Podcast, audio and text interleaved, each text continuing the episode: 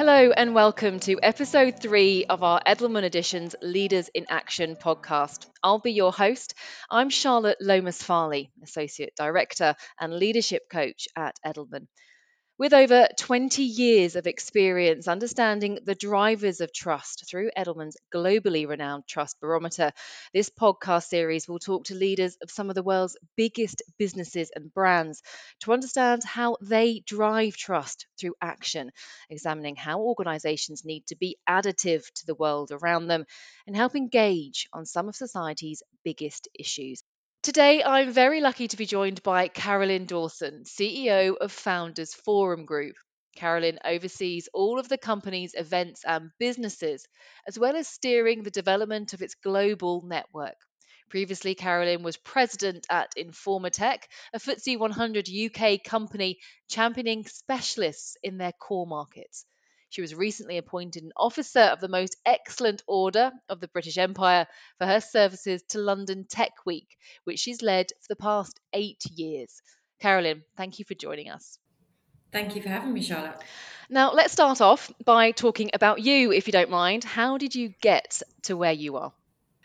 It really started by answering what's probably looked like an unassuming graduate recruitment uh, application many years ago. Uh, I felt that I didn't want to go into the norms of milk brands as they were then and to the larger corporations, and I really wanted to go somewhere I'd make a difference from the outset. I was not a technologist, I did modern languages for a degree, and I ended up starting at Informa, where really we specialized on focusing on communities. But in a very short space of time, I had gained the experience of being a journalist, a research analyst, an event producer, really got into the heart of the community that we were in, absolutely fell in love with technology and the pace of its development. And our business was so international that we had an incredible time really of, of, of scaling and growing and supporting the ecosystem as it grew. So I was there for, for over 20, 22 years, um, fabulous company with a great team and a great culture. And felt though through that sort of learning later stages of technology that I was fascinated slightly more around entrepreneurship and business and, and what technologists were actually thinking about when they were developing. And that really led us to start thinking around festivals, creating London Tech Week, building more of a sort of relationship with startups, and felt that perhaps a, a shift from looking at technologies to actually helping supporting those technologies grow their businesses and scale their businesses was super fascinating. And so I joined Founders Forum about two years ago uh, to do that. And, and, we're here really to support entrepreneurs at every stage of their journey. And there's never one day the same, there's never a dull moment. Uh, so here I am. And, and Founders Forum and Informa Tech before that, they've both, haven't they? they? They've grown at a rapid rate under your leadership. How were you able to maintain and, and build that trust with consumers, with partners, investors, employees, and so on um, throughout your time? And, and what I guess I, I really like to know were there any trade offs, any trust trade offs that you had to make to grow these organizations at the pace that you did? Both organizations are quite people driven businesses. Not quite, they are people driven businesses. And actually, that probably that probably leads to my natural inclination of being quite a people person. Mm-hmm.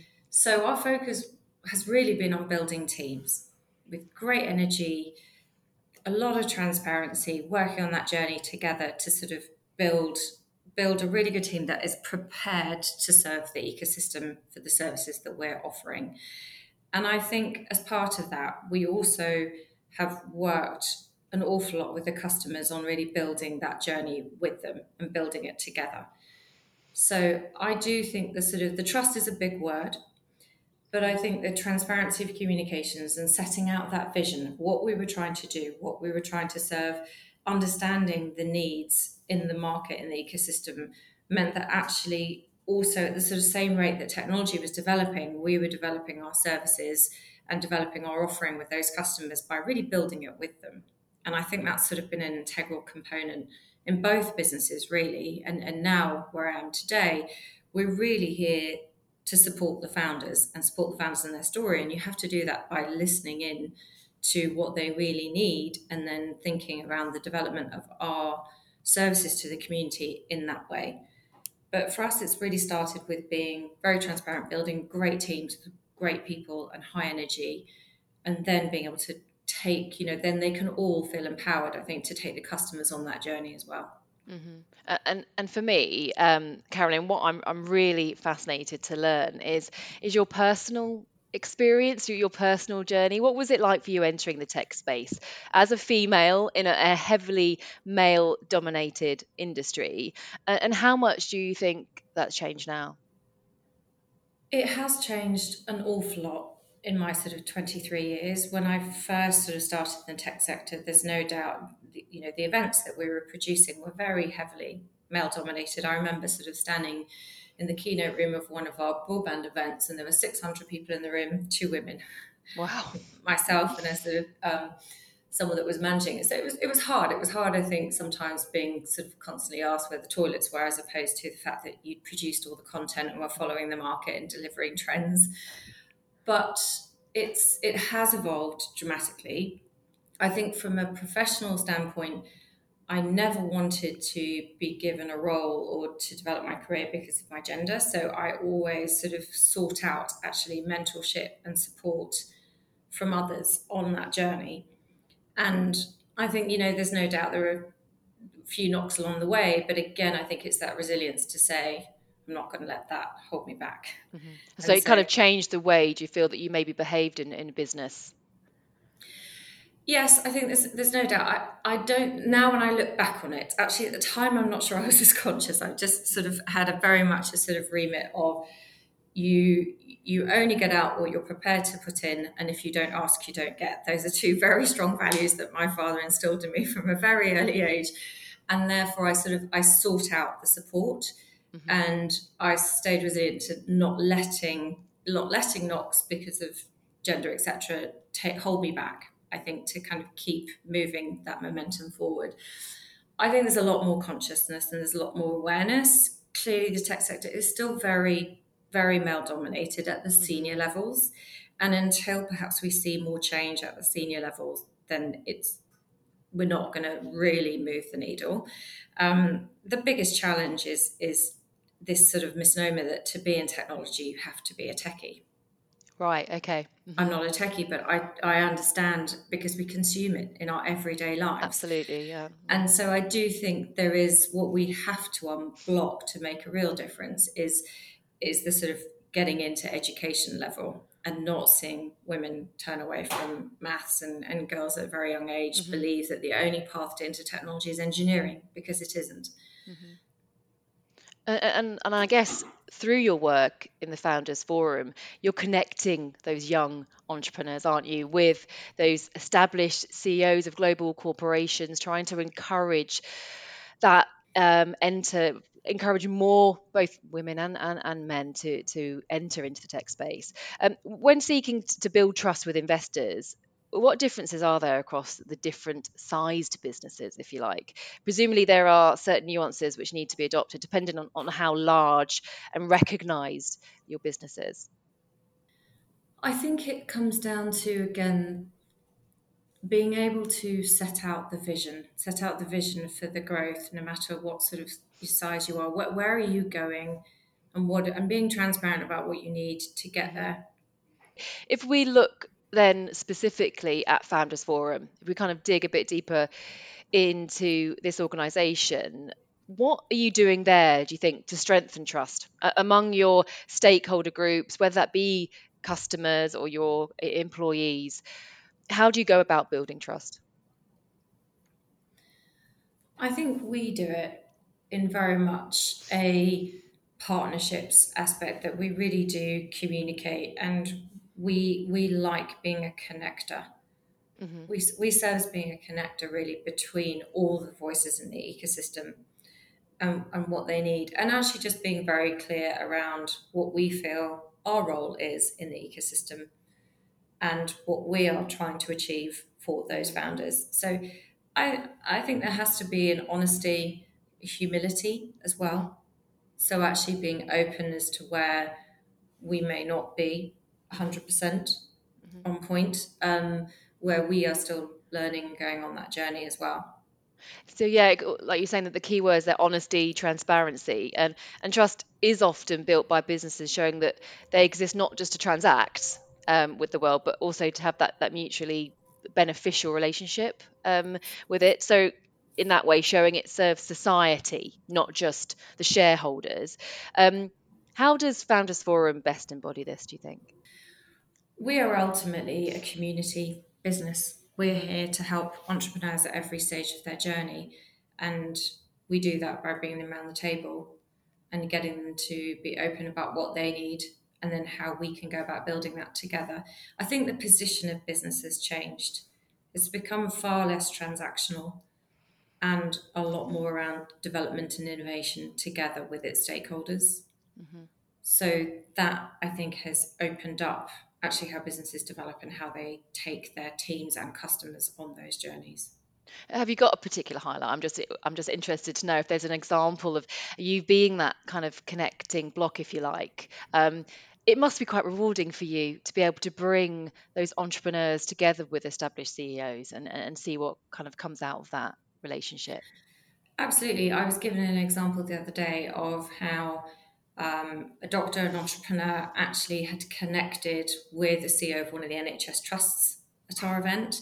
And actually, that led to them unpicking where the real pain points were around the hospital and its management and its future, and actually led to them developing their own fund wow. um, in the sense that they've now started building solutions and testing and learning within the trust itself and change the organizational dynamics hearing those sort of stories for us, it, it's fascinating how essentially we're supporting corporates meet really innovative, agile, fast growth companies that are providing solutions that perhaps in a sort of corporate framework are not always possible just because the size and scale mm-hmm. of organizations. We talked about that earlier in the sense of okay, what are the differences between a sort of large scale corporate and some of the startups? And in actual fact, a lot of the sort of common traits around trust, transparency, growth, teamwork, resilience, competitiveness.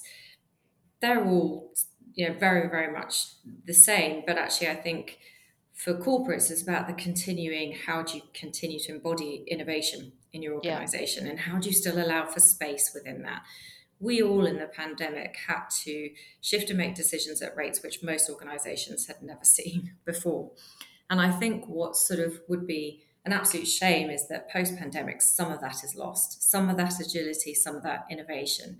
So, actually, the corporates learning and understanding from some of the startups about how they're still making decisions on a daily basis, still moving forward their organizations, is a very nice sort of value exchange between both those groups that, that we love to facilitate and see. Equally, for those startups, understanding the corporates and the partnerships and how they can scale their organization is of immense value. Yeah, and, and I think it's really interesting you raise the point about the pandemic. So I'd like to go into that in a bit more detail and the effect that obviously that's had on uh, technology. Uh, now, the latest cut um, from our, our trust data indicates that business leaders have a real opportunity to restore trust. In fact, it showed that 49% of people trust businesses to do what's right versus 42% for government, 35% for media. So, when you look at these levels of trust, how much do you think trust in technology has changed since the pandemic uh, and why? There's there's two very different kind of interesting angles to this. So one actually is actually understanding the shift and the change in the position of business in the mm-hmm. world today. So I think because of all the different platforms and misinformation and so many just sort of different sources of news information now and trying to unpick what's true and what isn't. Clearly there's been sort of, you know, political instability and, and so much change that that actually the next generation are almost looking to work and business is far more integral to their lives than perhaps previous generations. It was a discussion actually we were just having a couple of weeks ago around this, which is that business has it's almost become sort of parent pastoral, etc., to some of the mm-hmm. workforces that there are today. So individuals and definitely the next generation coming into work now are looking for far more from their business as an integral part of their life than perhaps we would have seen previous generations where there's more compartmentalization between my work, my outside of work hobbies, my you know my downtime, etc. Um, for for the tech sector in particular, sort of the pre and post pandemic shift, I think has been really interesting because prior to the pandemic, I think there was a lot of work that the sort of big technology providers were doing to push the sort of PR message around you can trust technology, tech for good were, were really big slogans that were being pushed out in the sense of trying to highlight the opportunities and not just the danger around data protection and what was happening with the services or Chinese influence on our mobile networks, etc. Really, though, that shift almost happened overnight in the pandemic because there was a real change in the consumer sort of outlook of understanding and realization of actually how much technology enhance mm-hmm. enhances our lives. There were so many examples across the pandemic. We, we really actually yeah we were all there with, with, you know with knowing what Zoom was and Teams suddenly integral, wasn't it, into our into our daily lives? It just boomed and on so many levels suddenly our ability to shop have deliveries have basic services see doctors get medical treatment connect with our families and maintain those connections our learning processes mm. changed dramatically and so i think we really just suddenly saw a real shift in actually the opportunities that technology offer so that has been a, a big shift but you know there's no doubt that i think there's with now generative ai sort of hitting the headlines constantly there's you know there's an ongoing work to be done, but I, I do think there's been a very big shift in sort of consumer attitudes towards the trust that could be placed in technology within mm-hmm. reason. Yeah, I want to really pick up on that point actually, uh, Caroline, because uh, our, our recent Trust in Technology report found that tech is still the most trusted sector in business, although the cracks are starting to show as geopolitics prove inescapable, the developing and developed markets drift apart, and the sector's executive leadership appears to be somewhat disconnected um, from the public. Um, what do you think this means to be uh, then a leader of technology in today's world. How can these figures maintain strong trust um, in the midst of these risky external factors? What we're seeing a lot of is a focus, a focus in general reader around the threats of technology. And I think what we have to do is continue, and, and the big technology players have to continue to educate on the opportunities it provides. It is not that AI alone is going to suddenly replicate and and remove jobs. It's actually the efficiencies and productivity it can provide and enhance, but but powered with humans mm-hmm. and working cohesively. So there are, you know, there's still a role that tech has to play around highlighting the opportunities and taking that responsibly. Mm-hmm. And and on AI, there are such frenzied debates, aren't there, uh, going on? Do you think that there is a role that AI can play in helping business build trust uh, with their users? I really do think there is. Yes, I think there's there's enormous opportunities for AI to support businesses, but to offer tools to support, I think, their, their services to customers and, and to offer even more transparency to help build those sort of trust relationships. I think there's no doubt there sort of does need to be the regulation around it, but I, I think that comes down to actually the applications and where AI is used. Mm-hmm. So that's that's I think where the focus needs to be on the sort of regulation point, not just not just the yes or no, black or white answer of how AI is developed. I don't think that it's it's sensible to stop the pace of innovation. It is fast, admittedly, but I don't think that's the answer. I think what we need to focus is actually maintaining a sort of position of values, looking at the applications of AI and focusing on where it should be regulated and where there should be the sort of freedom to continue the innovation and, and help business transformation. And how do you think um, AI could allow businesses to better understand and personalize their products and services? Is there a, a big opportunity there? I think the power of being able to provide so much more data and real time around usage, consumers, applications, which helps them the sort of development is is un, you know is is unstoppable. Mm-hmm. And do you think that could help um, increase levels of trust as well? Depending on how customers or how businesses, sorry, operate and use that and are transparent with that usage with customers, mm-hmm. then yes. I think if it's a sort of only following data tools and analysis and not being transparent of how that data is being captured or how those the usage stats etc are being used or followed then that would cause more distrust yeah because we obviously know, we know that ai does bring its challenges. There are a, lot of concerns uh, being raised. Our recent Trust in Technology report found that the sector's high trust is at risk. 65% uh, of people surveyed worrying that technology will make it impossible to know if what people are seeing or hearing is actually real. How do you think then um, businesses can encourage consumers to embrace such technologies rather than be fearful of them? I think it has to still come down to the education. So the education of actually where has AI been utilized in that product development or in that news information sources and and where it hasn't. So I think it's that continuous sort of education transparency with consumers about how the AI tools have been adopted. Mm-hmm. That's really what it comes down to. But even for example, I saw yesterday Meta had had posted something around uh, actually the tools that can be used to limit usage for, for teenagers and, and mm-hmm. other points.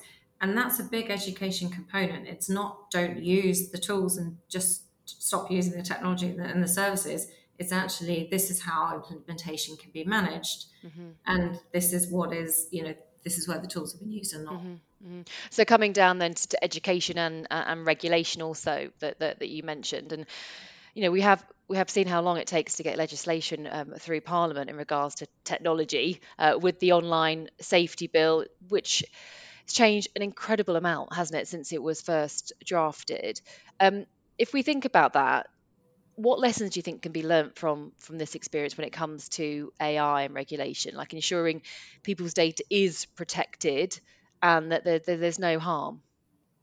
It's hard for governments. I can appreciate this, but it's the speed right. the speed at which regulation is looked at and perhaps the focus areas for it. Mm-hmm. So the online safety bill, no doubt, significant importance, but it went through an awful lot of sort of changes and iterations and mm-hmm. took a very long time to come into mm-hmm. force. So I think it's behaving on the policymakers and industry to really come together so that mm-hmm. actually they're coming to the table together to inform those policies, to inform regulation as fast as possible. Mm-hmm. And then I think to focus exactly on where regulation is needed and perhaps where there can be a sort of more openness around the innovation that sort of needs to continue. But that really does require both parties coming to the table. Mm-hmm. And does it worry you how just how fast the pace is with uh, with AI and how fast it's accelerating in its development? Personally, I find it exciting. I might say that as someone from the tech sector. So I do think it's exciting. I think it's it never ceases to surprise me how quickly sometimes a new technology can come from come absolutely from mm-hmm. nowhere. Uh, even when we've been practitioners of it for years, uh, AI has is not a new story. Mm-hmm. Yeah, uh, it is. I guess it isn't for someone like you, but I guess for, for others who who are so far removed from the tech space, they're only really recently coming across this, aren't they? Yes, I mean the sort of ChatGPT, the app that's the fastest fastest downloaded and adopted app in history. Wow! So technology does continue to break the records and break, break the rules. I do think it's sort of sector looks at itself and says, okay, actually, how do we continue to develop this responsibly? And I do think actually those companies working together will instill a sort of status of trust. I'd like, if it's okay, just like to uh, take a step back and what we were discussing earlier in terms of the future of technology and how it's going to be really important to ensure that younger people coming through are, are educated specifically in, in maths. Um, what's what's your take on this? We know that technology is is is booming. And we have heard from the government that there are these perhaps some suggestions they might try and encourage more people at school age to continue to learn subjects like maths for longer. Um, do you think that, that that's needed then to meet the demand of of technology and its growth? I do. I think there are some fundamental principles. The the ability to maintain the interest in maths for girls in particular at an earlier stage is critical so that actually we continue to see diverse thinking coming through. I think that maths and, and some fundamentals are are critical in the sort of development um, of our ecosystem, full stop. I'm not sure it comes down to just learning to code because the reality is, with the pace of development, those languages could be very quickly out of date. But mm, so that to me feels like the education sector is slightly just jumping on one aspect to fix a problem, where I think it's broader. I do think we need to be looking at how we're teaching entrepreneurship in schools, how we're, I think, building a wider skill set to enable them, enable the next generation to come into the world of work in a, in a different way than they are today.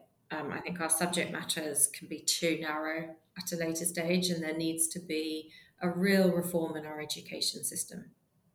If I look at, you know, for example, my daughter's curriculum doesn't look that different to my time at school. Mm-hmm. Yet the world of work and the pace of technology developments and others have dramatically changed. So it doesn't feel like we're enabling our next generation, empowering them actually with the tools to really set them up for success in the future world of work. Mm. We have seen, haven't we, so so much um, recently how how quickly technology can can change and have such an impact on the way that we all work. So when it comes to having a look at the the future and, the world of work for future generations, what do you think that's going to look like? Is there anything that you know of in the, the tech space at the moment that you're excited about, or anything that's that's that's coming up um, that could also have have a big impact? I get excited when I start to see the new tools like generative AI and actually there's been a sort of assumption that it will just reduce sort of lower productivity roles mm-hmm. or more kind of simple and basic roles within general business. But actually, what it's proven to be immensely valuable for is even sort of very skilled activities. But again, coupled with the human in order to sort of take new developments and creative creative ideas forward. Mm-hmm. So I think what I get excited about actually is the power of technology to give more choice, mm-hmm. to give more choice to the next generations that are coming into the workforce, new tools, mm-hmm. how they can engage a lot more. Um, I think in the sense of even, I, am sort of a big believer in the power of face to face and mm-hmm. being together, and for people to learn off each other and to have the mentorship and support that they need. Mm-hmm. But uh, it is it is exciting to see how technology can help more efficiency and more open up more international connections. Mm-hmm. And I think just give more choice mm-hmm. to the next generation around the different types of roles they can do and how creative they can be. Now, finally, Carolyn, I'd like to uh, end on a question which kind of takes us outside of Founders Forum, if you like, and I'd really like you to to see if you can tell me who you think is doing a great job right now, whether it's a, business or an individual, of winning the trust of their key audiences? I I think what we're seeing, and, and I'm encouraged by this actually, is that despite probably quite a pace in change in the growth, that actually some of our largest technology players have have had some humility around that perhaps the growth story has changed slightly. Mm-hmm and picking up the mantle for the responsibility and accountability that they have for the platforms and the technologies that they're developing. Mm-hmm. And I think that only actually seeks to serve to, to build the trust for the ecosystem mm-hmm. in general. But there hasn't, you know, they haven't, I think, shied away from some of the challenges they now face as businesses, and that perhaps what we're seeing is a more realistic view of the market as opposed to sort of we're coming out of a period of sort of endless growth. Mm-hmm. And that's encouraging for me. Yeah, and so exciting as well. Um, thank you so much. Uh, I'm afraid we're going to have to end the podcast there, but but Carolyn Dawson, CEO of Founders Forum, thank you so much for joining us for our Leaders in Action podcast. Bye.